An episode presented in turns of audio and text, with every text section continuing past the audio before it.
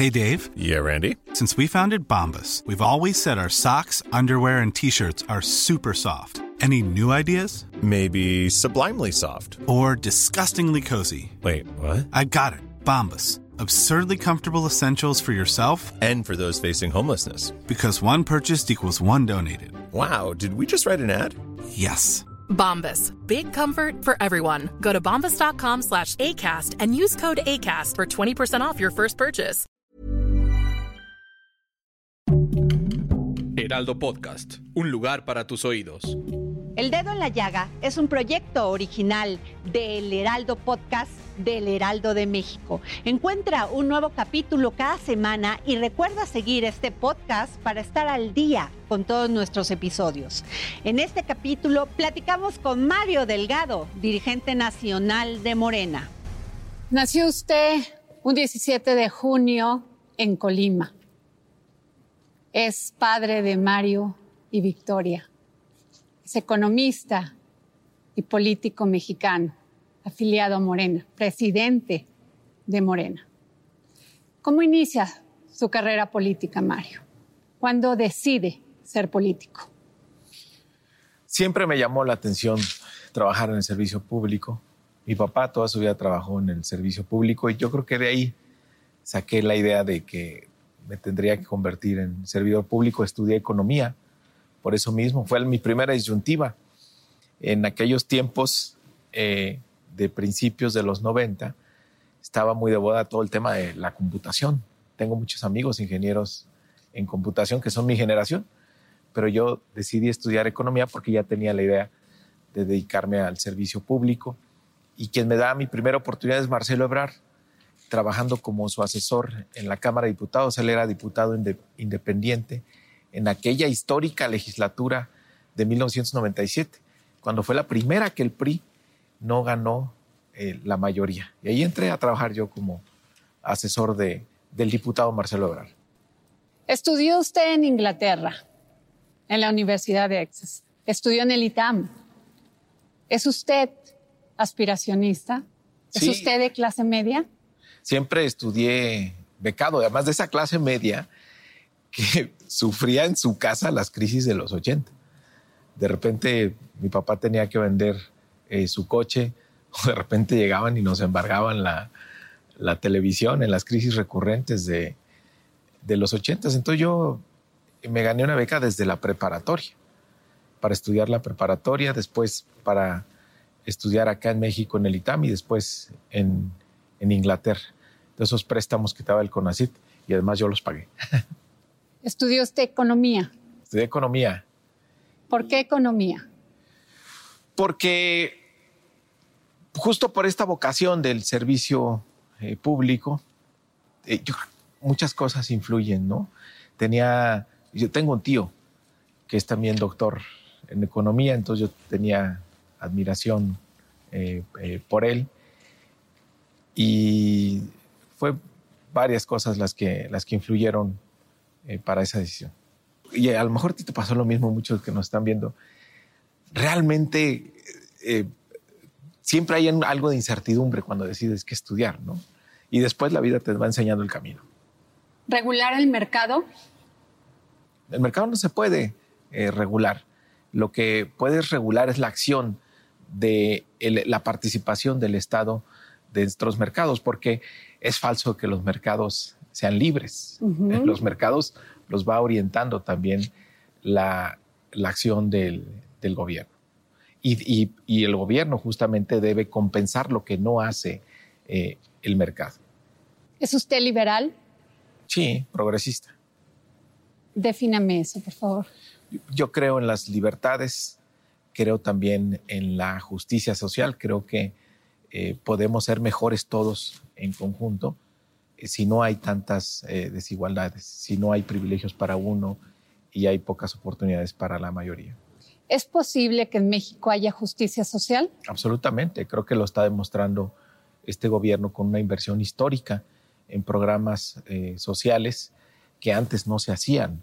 Por ejemplo, tener, subsanar esta falta de un sistema de seguridad social eh, para toda la población, subsanarla con una pensión que ahora es un derecho constitucional para los adultos mayores. Eso es un acto de justicia social. Es un acto de justicia social, no solo que la Constitución diga que es gratuita, sino que aquellos que, aunque es, gratuita, tienen desigualdades y no pueden asistir a la escuela, tengan el apoyo para poder asistir a la escuela. O el caso de los servicios médicos también, que sí, es un derecho, pero de cualquier manera la gente tenía que gastar. Entonces, esta inversión en la gente, esta inversión en el gasto social, es un acto de, de justicia social. Sin embargo, sus adversarios dicen que todos estos programas sociales pueden ser electoreros. Sí, porque están acostumbrados a lo que ellos hacían. En el pasado sí, efectivamente eran los programas sociales se utilizaban eh, de manera electorera, se lucraba con la pobreza de la gente. ¿Cuál es la diferencia ahora en el gobierno de Andrés Manuel López Obrador? Que son derechos establecidos en la Constitución y son universales. Si la pensión para los adultos mayores, el requisito es que cumpla 68 años, no que milites en el PRI o que milites en Morena o que milites en el PAN. Es absolutamente eh, libre quien tiene acceso a ese derecho. Lo mismo en servicios médicos, lo mismo en las becas para los niños y las niñas. Es una visión completamente diferente a la que hubo en los gobiernos neoliberales. Donde además la visión de fondo es que tienes que combatir la pobreza solo en pequeños grupos y no con una visión, digamos, más horizontal, más general, de la que la pobreza no, no distingue. Sin embargo, se contrapone a veces con las finanzas públicas. Sí, esto hay que hacerlo con responsabilidad en las finanzas públicas. Ahora, lo que es impresionante es que este gobierno ha logrado incrementar la inversión social como nunca antes sin aumentar impuestos, sin endeudar eh, al país y sin usar el aumento de los precios de los energéticos como una medida recaudatoria como se hizo en el pasado. Entonces, cuando viene de un mayor esfuerzo recaudatorio, que ahora sí pagan impuestos quienes deben de pagar, ya no es una concesión que algunos pagaron impuestos y otros no, que no hay despilfarro en el gobierno, no hay lujos, no hay privilegios y que se combate la corrupción. Entonces, esa reorientación del gasto público pues tiene un impacto tremendo en la eh, aminorar la pobreza y que haya justicia social de la que estamos hablando. Usted ha dicho que cuidar la economía de las familias pasa por políticas económicas que mantengan la estabilidad, generen crecimientos y combatan la desigualdad distribuyendo las finanzas públicas de manera justa. Sin embargo, quienes se han visto más afectados ha sido precisamente la clase media. No hay discurso para la clase media. yo creo que hay falta de comunicación con la clase media. A ver. ¿Por qué? ¿Quién pagaba los costos de la corrupción? La clase media. ¿Quién pagaba los gasolinazos? La clase media.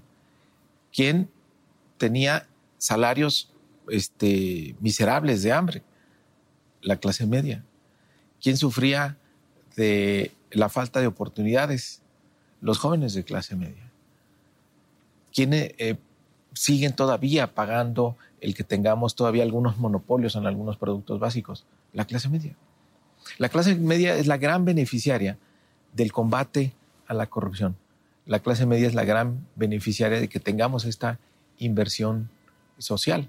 La clase media es la gran beneficiaria de que tengamos estabilidad en la economía y que tengamos finanzas públicas sanas, que tengamos estabilidad de precios, que tengamos estabilidad en el tipo de cambio, que no haya gasolinazos, que el salario se haya incrementado ya en un más de 50% eh, en estos cuatro años, digamos, incluyendo la proyección del año que entra, que está en discusión, que será alrededor de 20%, que toda la caída que sufrió en los gobiernos neoliberales. Creo que nos falta comunicarnos cómo estos, eh, estas políticas de la cuarta transformación, el gran beneficiario es la clase media.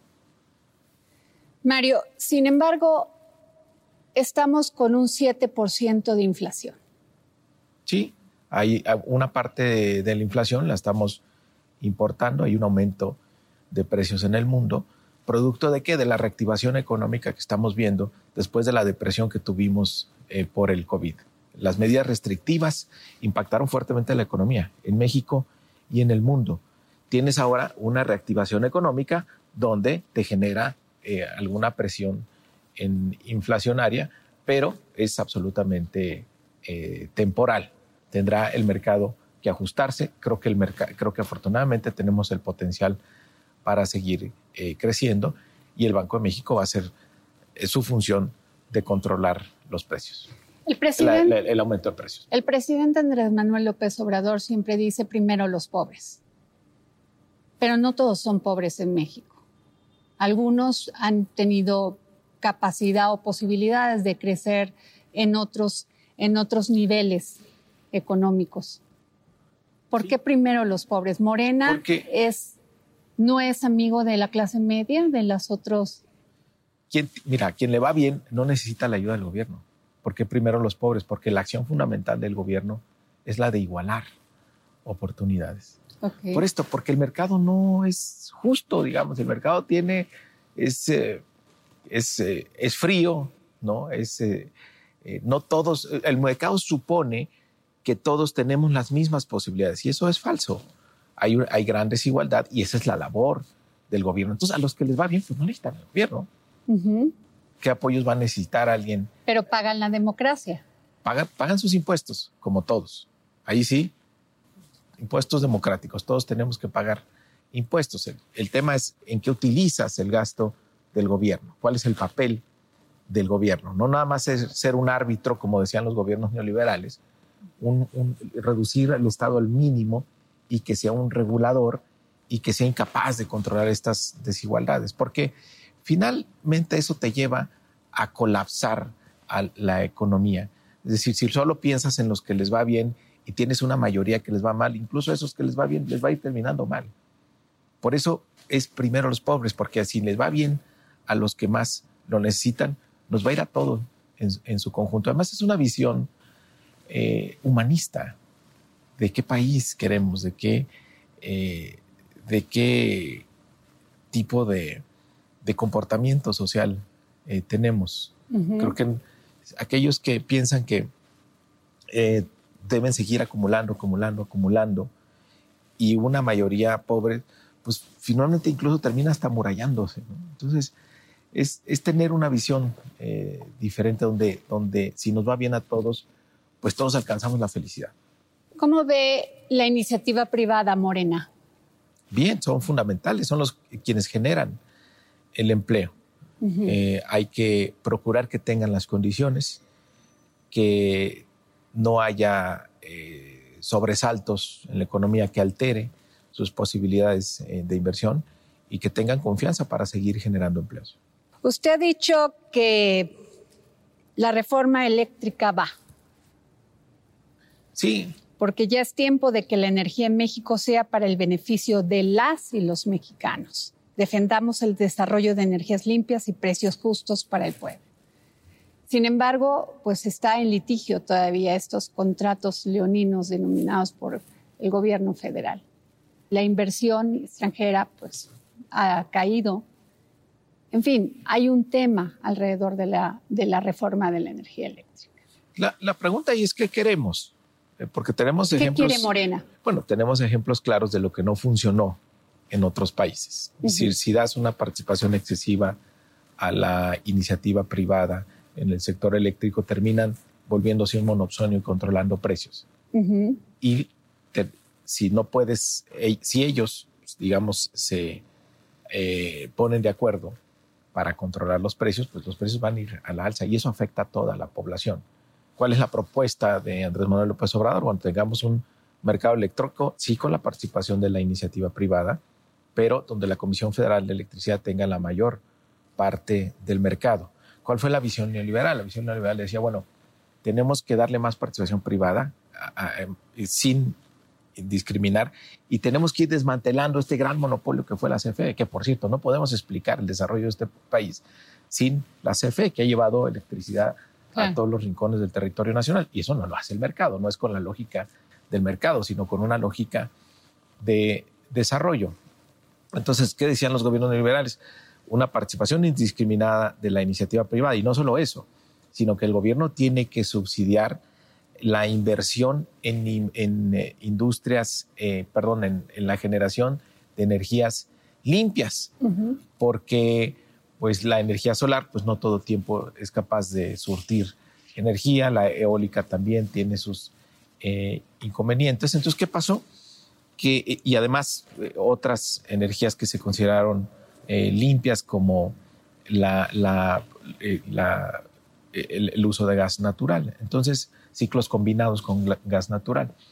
Entonces tenías ya la CFE, tienes a la CFE pagando una gran cantidad de subsidios a la iniciativa privada, que no tiene riesgo en sus inversiones, que siempre gana, siempre gana. Entonces, ¿cuál es la propuesta? Bueno, que se regule este mercado, que la mayoría la tenga CFE, que pueda seguir generando. O sea, sí, energía. Va, sí va a haber inversiones. Claro, del, más del 45% Porque todavía del mercado. no queda claro. Tal parece que se acabaría no, no, no, la... no, no se acaba. Incluso el tamaño, fíjate, el tamaño del mercado con el que se va a quedar la iniciativa privada equivale al tamaño mercado de Argentina completo, de todo el país de uh -huh. Argentina.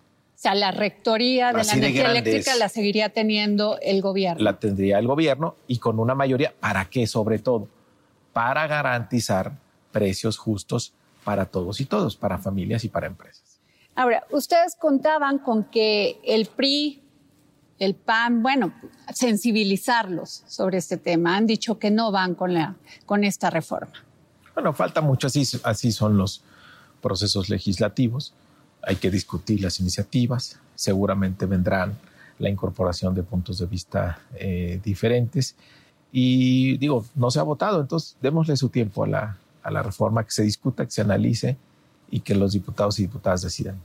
Las elecciones en 2022 son Aguascalientes, Durango, Hidalgo, Oaxaca, Quintana Roo y Tamaulipas.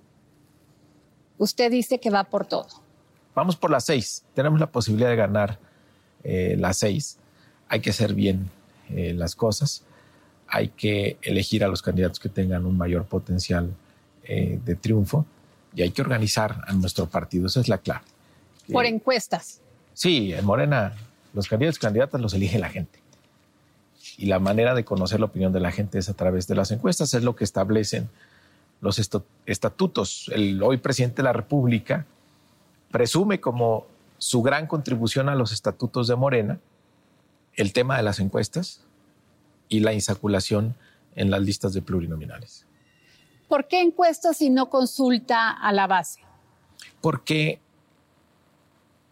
no, no solo debes de consultar a la base. Ajá. A una elección no votan solo los tuyos, votan Exacto. todos. Okay. Y la encuesta te permite tener la opinión de todas y de todos.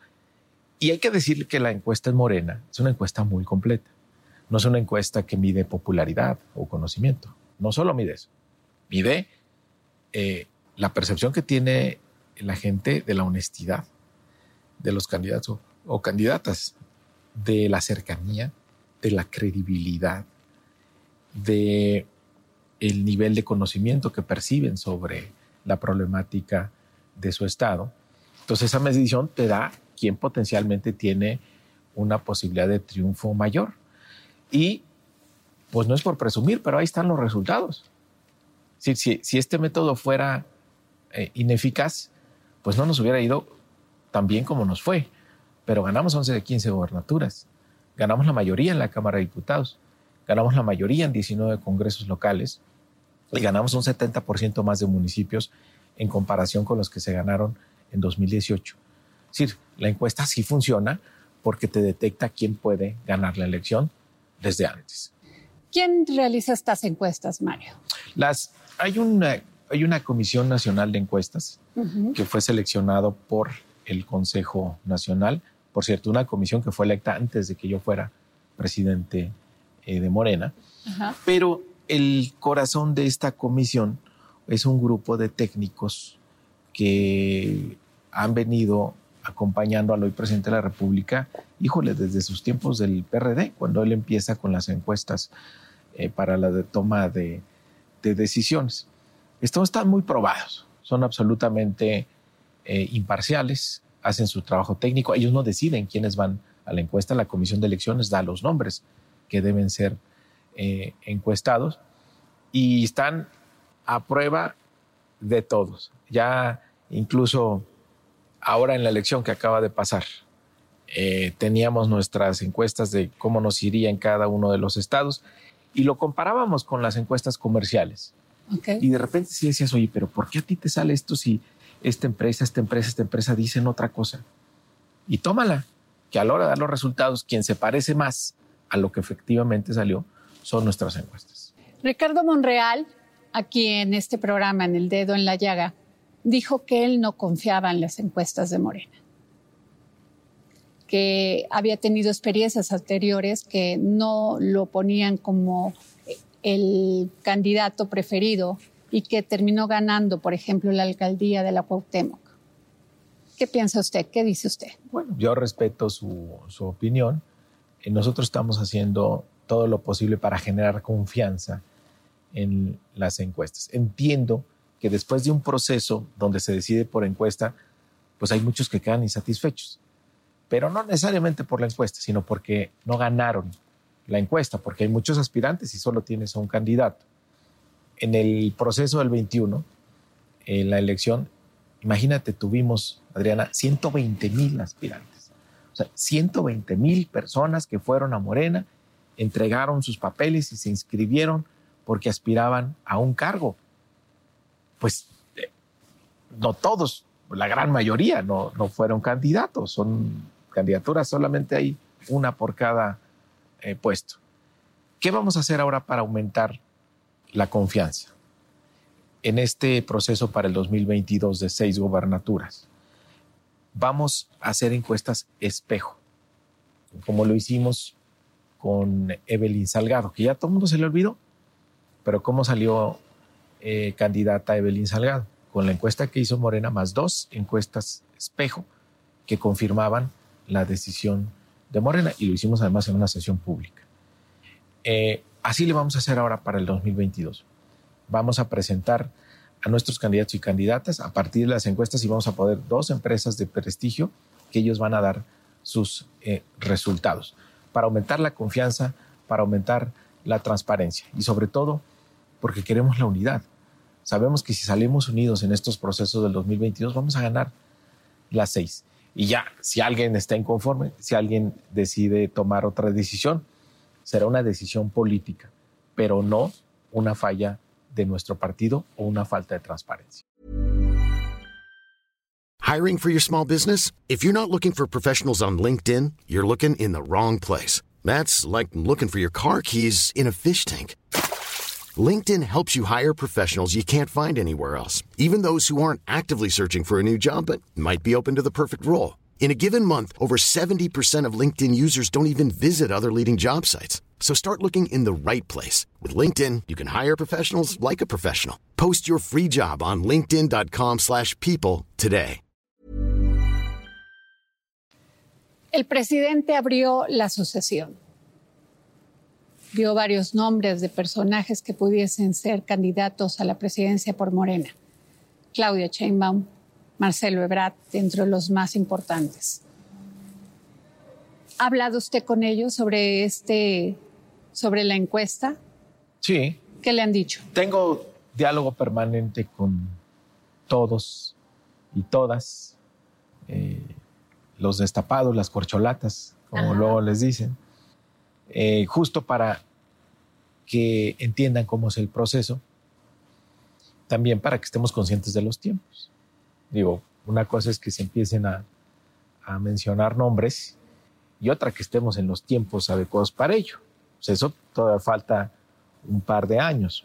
Y mi recomendación para ellos ha sido, lo mejor que puedes hacer para ganar la encuesta es dar resultados en el encargo en el que estás. Demuéstrale a la gente que eh, hay honestidad, que hay lealtad al presidente y que hay resultados para que la gente pues se convierta, pues, pueda tomar una decisión. ¿Morena puede sobrevivir sin el presidente de la República? Sí, porque su legado es muy grande. Su ejemplo es, eh, es un ejemplo vivo que tenemos. A mí me da mucha risa como dicen, a ver cómo le va Morena, porque Andrés Manuel no está en la boleta. No, no está en la boleta, está en 25 millones de hogares de este país que reciben un, tipo de apoyo y está en el resto de los hogares eh, con eh, la muestra de que sí se puede hacer política eh, diferente. Entonces, el, legado del presidente, el ejemplo del presidente, sin duda que es el gran activo de Morena y eso no, no tendría por qué ser de otra manera. O sea, la gente vota por Morena por el gran cariño que le tiene el presidente de la República. ¿No tiene miedo Morena la división cuando se dé el resultado de estas encuestas? No, porque, mira, tuvimos algunos ejemplos recientemente. Eh, candidatos a gobernador o gobernadora que decían, no, es que yo, la gente me quiere a mí, mira el nivel de popularidad eh, que tengo, soy yo, no es Morena. Y resulta que no ganaban la encuesta porque, pues, eh, las encuestas que ellos tenían, pues ellos las hacían, entonces siempre ganaban. Y se van de Morena, rompen con Morena. Y se van y son candidatos por otro partido. Y pues viene el choque de realidad. Sacaron 2, 3%. Y Morena, pues mantuvo eh, la victoria. Es decir, no hay actualmente ningún político que valga más que Morena. La gente vota por Morena por lo que significa, por el proyecto que representa, por la afinidad y por el liderazgo del presidente Andrés Manuel López Obrador. Quien escuche el canto de las sirenas y piense que vale más su interés personal que el interés eh, eh, general de este proyecto, pues se va a equivocar. Mario Delgado, presidente nacional de Morena. ¿Hay dedazo en la elección de candidatos en Morena?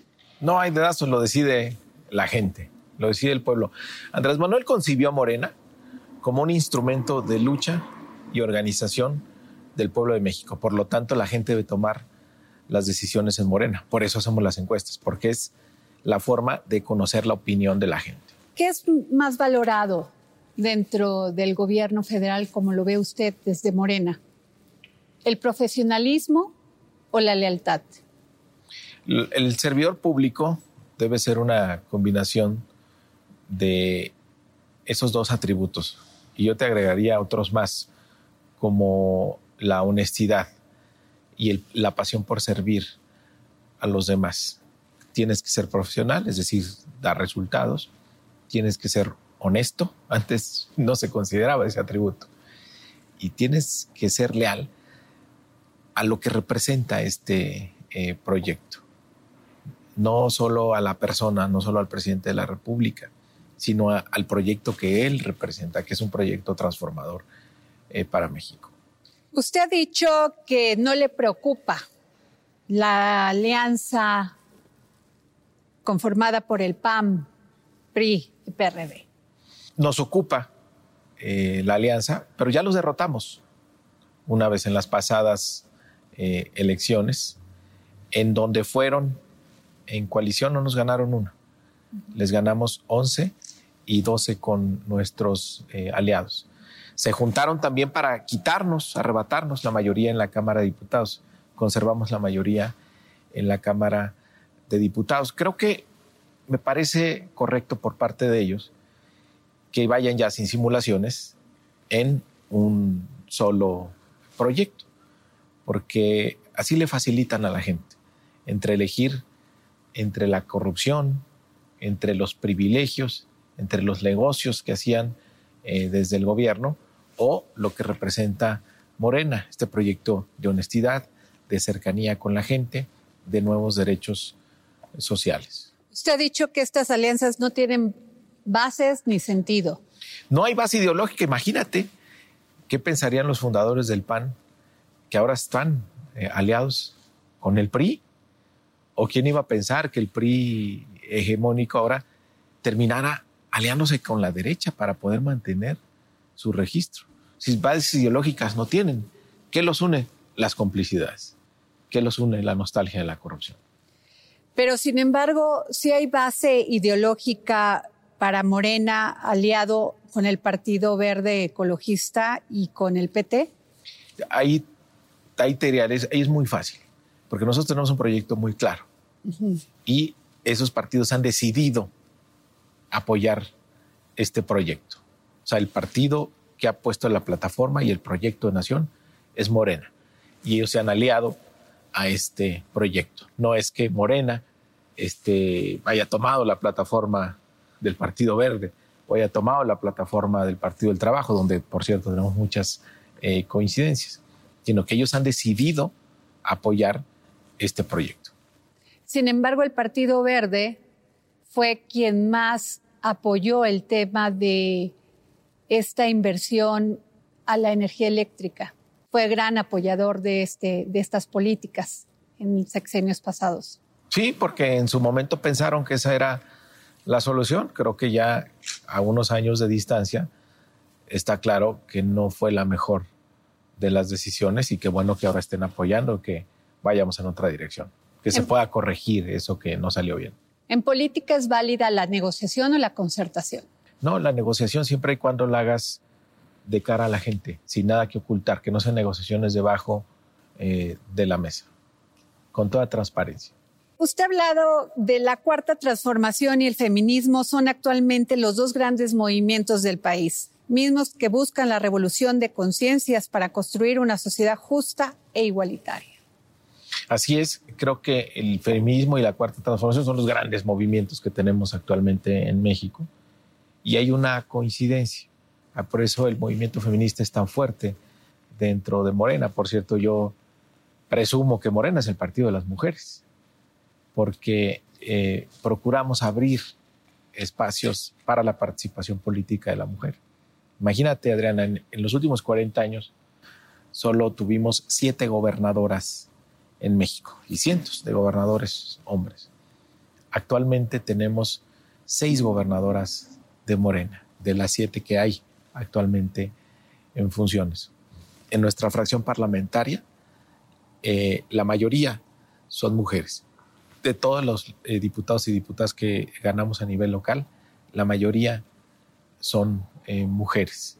Ahora el presidente acaba también de nombrar proponer al Senado la que será la primera gobernadora para el Banco de México y tiene a siete secretarias de Estado en su gabinete. Y no solo eso, ese digamos es la parte de abrir espacios. En la parte legislativa, eh, a mí me tocó coordinar la pasada legislatura en la Cámara de Diputados.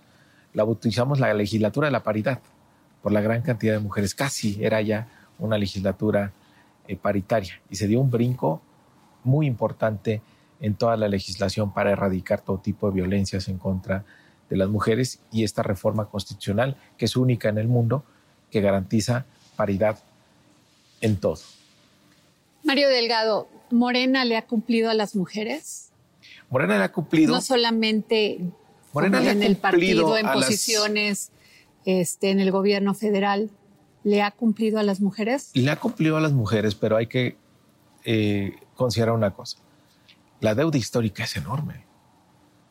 O sea, el saldo del patriarcado y del neoliberalismo en contra de las mujeres ha sido terrible. Y por supuesto que no se ha acabado de subsanar. Creo que el sistema, todas las estructuras patriarcales crearon un sistema de opresión y de injusticia en contra de las mujeres que no se puede revertir en tres años de gobierno, pero es importante que se reconozca y que se esté trabajando para reducir esa deuda histórica. Ahora, yo soy un convencido de que mientras más mujeres participen en política, más rápido vamos a subsanar esa gigantesca deuda que incluso es hasta cultural. Feminicidios. No baja las cifras, sube. ¿Siente usted que el gobierno federal, la cuarta transformación, ha hecho algo para realmente importante para bajar la tasa de feminicidios en México? Es un asunto muy importante para el gobierno, de su máxima atención. Está claro por las cifras que no se ha logrado tener éxito. Es uno de los temas que se debe seguir eh, trabajando. Pero de entrada, Adriana, te diría, ya no hay maquillaje de cifras, ya no se oculta este problema como se hacía en el pasado. Por más grave que sea, que se visibilice, porque no, no hay manera de enfrentarlo. Después de esta pandemia, bueno, la seguimos viviendo del COVID-19, cambiaron las prioridades. Una de ellas es salud y la otra es empleo. Se genera una gran crisis económica, no solamente en México, en todo el mundo. ¿Qué piensa Morena de eso? Totalmente. Fíjate que afortunadamente en el tema de salud, eh, el presidente decía, después del tema eh, de seguridad, el mayor desastre que me dejaron fue el sistema de salud, con una corrupción tremenda. Encontró más de 130 entre clínicas y hospitales inacabadas, abandonadas por la corrupción. Todas ya fueron eh, echadas a andar. Eh, un sistema de seguro popular donde pues prácticamente se robaban el dinero en los gobiernos de los estados o los desviaban para otros fines. había costado mucho el diagnóstico. Se hizo una reforma constitucional antes de la pandemia para crear el INSABE y para crear a la salud como un derecho social establecido en el artículo cuarto de la Constitución. Y esto permitió enfrentar de manera más exitosa eh, la pandemia. Claro que cambió la prioridad para México y para el mundo, el derecho a la salud, que es algo que incluso deben de replantearse eh, a nivel eh, internacional, no solo los organismos como la ONU, como la Organización Mundial de la Salud, sino cada uno de los países que no se vea esto como un lucro, como un privilegio, el tema de la salud, sino como un derecho humano y que este se garantiza. Creo que el COVID digo, trajo mucha muerte, muchas desgracias, pero si dejó algo bueno es esa, es esa que, debe esa prioridad ahora en los gobiernos sobre el derecho humano a la salud.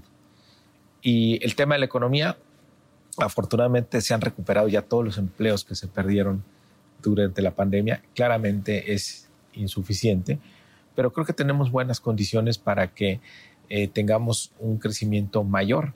Vamos a cerrar con 6% en este 2021 y 2022 puede ser muy bueno.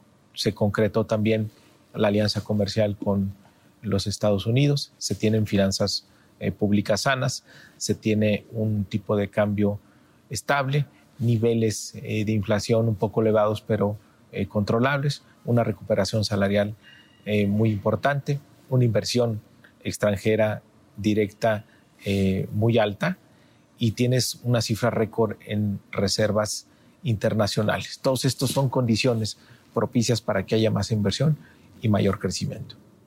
La ciudadanía, la sociedad se queja de lo caro que nos salen los partidos políticos. ¿Realmente estamos viviendo una democracia plena o qué se necesita para, para construirla? Eh, se necesita voluntad, convicción democrática más que dinero. Morena demostró en el 2018 que se puede hacer política sin dinero. Se ganó la presidencia de la República y éramos uno de los partidos que menos recursos tenía porque acabamos de tener nuestro registro en el 2015. ¿Qué ha propuesto Morena? Me tocó proponerlo a mí incluso en la Cámara de Diputados la disminución de mínimo al 50% de la prerrogativa para los partidos. Fíjate, Adriana, a lo mejor poca gente lo sabe, pero hay una fórmula, un mecanismo establecido en la Constitución para que pase lo que pasa en la economía de este país, los partidos tengan garantizado que año con año tengan más recursos. O sea, a alguien que trabaja en una empresa, pues si va bien la economía, le va bien, si va mal, le va mal. A un trabajador, pues si tiene empleo gana, si no tiene empleo no gana. Los partidos políticos ganan siempre, pase lo que pase. ¿Qué propusimos? Cortarla a la mitad. Hay mucho despilfarro, hay mucho abuso de los recursos. ¿Qué hicimos nosotros? A pesar de que fue año electoral, nosotros dijimos vamos a cortarle a la mitad a nuestros recursos y vamos a devolvérselo al gobierno, porque seguramente este gasto extraordinario en las vacunas pues presionó eh, las cuentas del gobierno. Entonces vamos a revolverle 800 millones de pesos para que no le falten recursos para la compra de la vacuna. Estamos cumpliendo. Por ahí el, presidente del INE fue a decir a la Cámara que no hemos cumplido. Nosotros vamos a cumplir al cierre del ejercicio fiscal con la devolución de estos 800 millones de pesos, porque es además mantenernos apegados a los principios, a, los, a las convicciones que nuestros candidatos no piensen que hay que despilfarrar en, recursos como lo hacen los otros, ¿no? Nuestra técnica no falla, Adrián, está aprobadísima. Tienes que ir casa por casa, tienes que tocar casa por casa, hablar con la gente es la mejor campaña que puedes tener y además es la más barata. Vamos a seguir impulsando. Ningún partido nos ha querido apoyar en esta iniciativa de reforma constitucional. Pero es, es un exceso que, que sigan estos recursos. Ahora, una democracia plena. Es la primera elección, hay que destacar, en esta de junio pasado, donde el gobierno no se metió. No hubo una intervención del gobierno federal en favor de su partido. Contrario, todos los funcionarios públicos estaban eh, muy vigilados. Y el presidente convocó un pacto a todos los gobernadores para que no se metieran. Pero la verdad fueron, lo firmaron y luego se les olvidó, porque sí enfrentamos la eh, intervención de 25 gobernadores de oposición. Tal vez dos que tres hubo como excepciones. Pero avanzamos mucho en este sentido. Ahora, nuestra democracia está actualmente viviendo un, punto muy importante, una transición muy importante hacia una democracia participativa. ¿Esto qué es? Que la gente pueda decidir de manera directa algunos asuntos importantes del país. Por eso son las consultas. Que se le pregunte a la gente directamente si quiere que el gobierno haga esta cosa o la otra, como la que acabamos de pasar de juicio a los expresidentes. Y vamos ahora por primera vez en la historia el próximo 10 de abril, si se juntan las firmas necesarias, a un proceso de revocación de mandato. Es decir, que la gente pueda decir eh, que se vaya el presidente. Si ya el pueblo de México no solo va a tener la posibilidad de poner al presidente, sino de quitarlo a la mitad del sexenio, si este traiciona a la gente, si este presidente saquea las finanzas, el patrimonio nacional, si va en contra del interés general, si se dedica a gobernar para unos cuantos, el pueblo de México lo puede mandar de regreso a su casa. Por eso estamos eh, eh, eh, viviendo esta transición a esta democracia participativa, que este ejercicio democrático va a cambiar para siempre a nuestro país. Adriana, imagínate qué presidente en el futuro se va a atrever a tomar algunas decisiones como las que hicieron en el pasado sabiendo que no van a tener el apoyo popular y que la gente les puede, eh, digamos, rescindir el contrato a la mitad del término. Y por eso también tiene mucho valor que Andrés Manuel López Obrador, ya electo para seis años, él diga, yo quiero esta reforma, pero además quiero ser el primero en someterme a esta revocación para que el pueblo de México decida si continuamos con este proyecto transformador. ¿Ustedes confían, Morena, confían en el INE? Mira, siempre le damos un voto de confianza, tenemos grandes diferencias con ellos en la forma en cómo ellos, perciben el servicio público. ellos sí consideran que deben ganar más que el presidente de la República. Sí consideran que son una isla eh, donde el presupuesto les debe caer sin importar lo que pase en el resto de la economía. Ellos deben de tener sus, eh, sus recursos, que por cierto son muy altos. Siempre hay espacio para la austeridad, pero están acostumbrados a los privilegios. Es, una visión diferente de algunos consejeros, incluso que pues todos los días salen con su amparo bajo el brazo para poder ganar más que el presidente de la República violando la Constitución.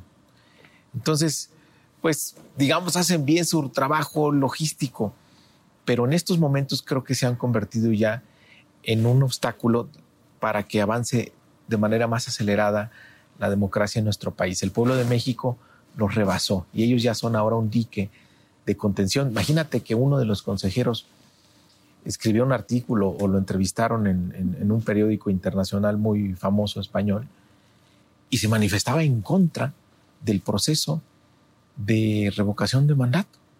Porque decía que, bueno, que el presidente está bien avalado, ¿para qué? es increíble que no tenga la visión de que eso va a cambiar para siempre a México porque nunca más tendremos presidentes ladrones, corruptos o asesinos, porque el pueblo de México tendrá el poder de mandarlos a su casa si no cumplen. ¿No genera eso un desequilibrio político?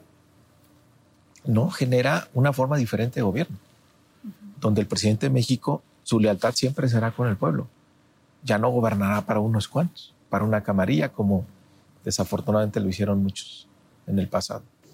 Pues muchas gracias, Mario Delgado. Gracias por darnos esta entrevista para El Dedo en la Llaga. Gracias a ti, Adriana. Agradecemos las facilidades otorgadas para esta grabación al Museo Interactivo de Economía. Hey, it's Paige DeSorbo from Giggly Squad. High quality fashion without the price tag. Say hello to Quince. I'm snagging high-end essentials like cozy cashmere sweaters, sleek leather jackets, fine jewelry, and so much more. With Quince being 50 to 80% less than similar brands.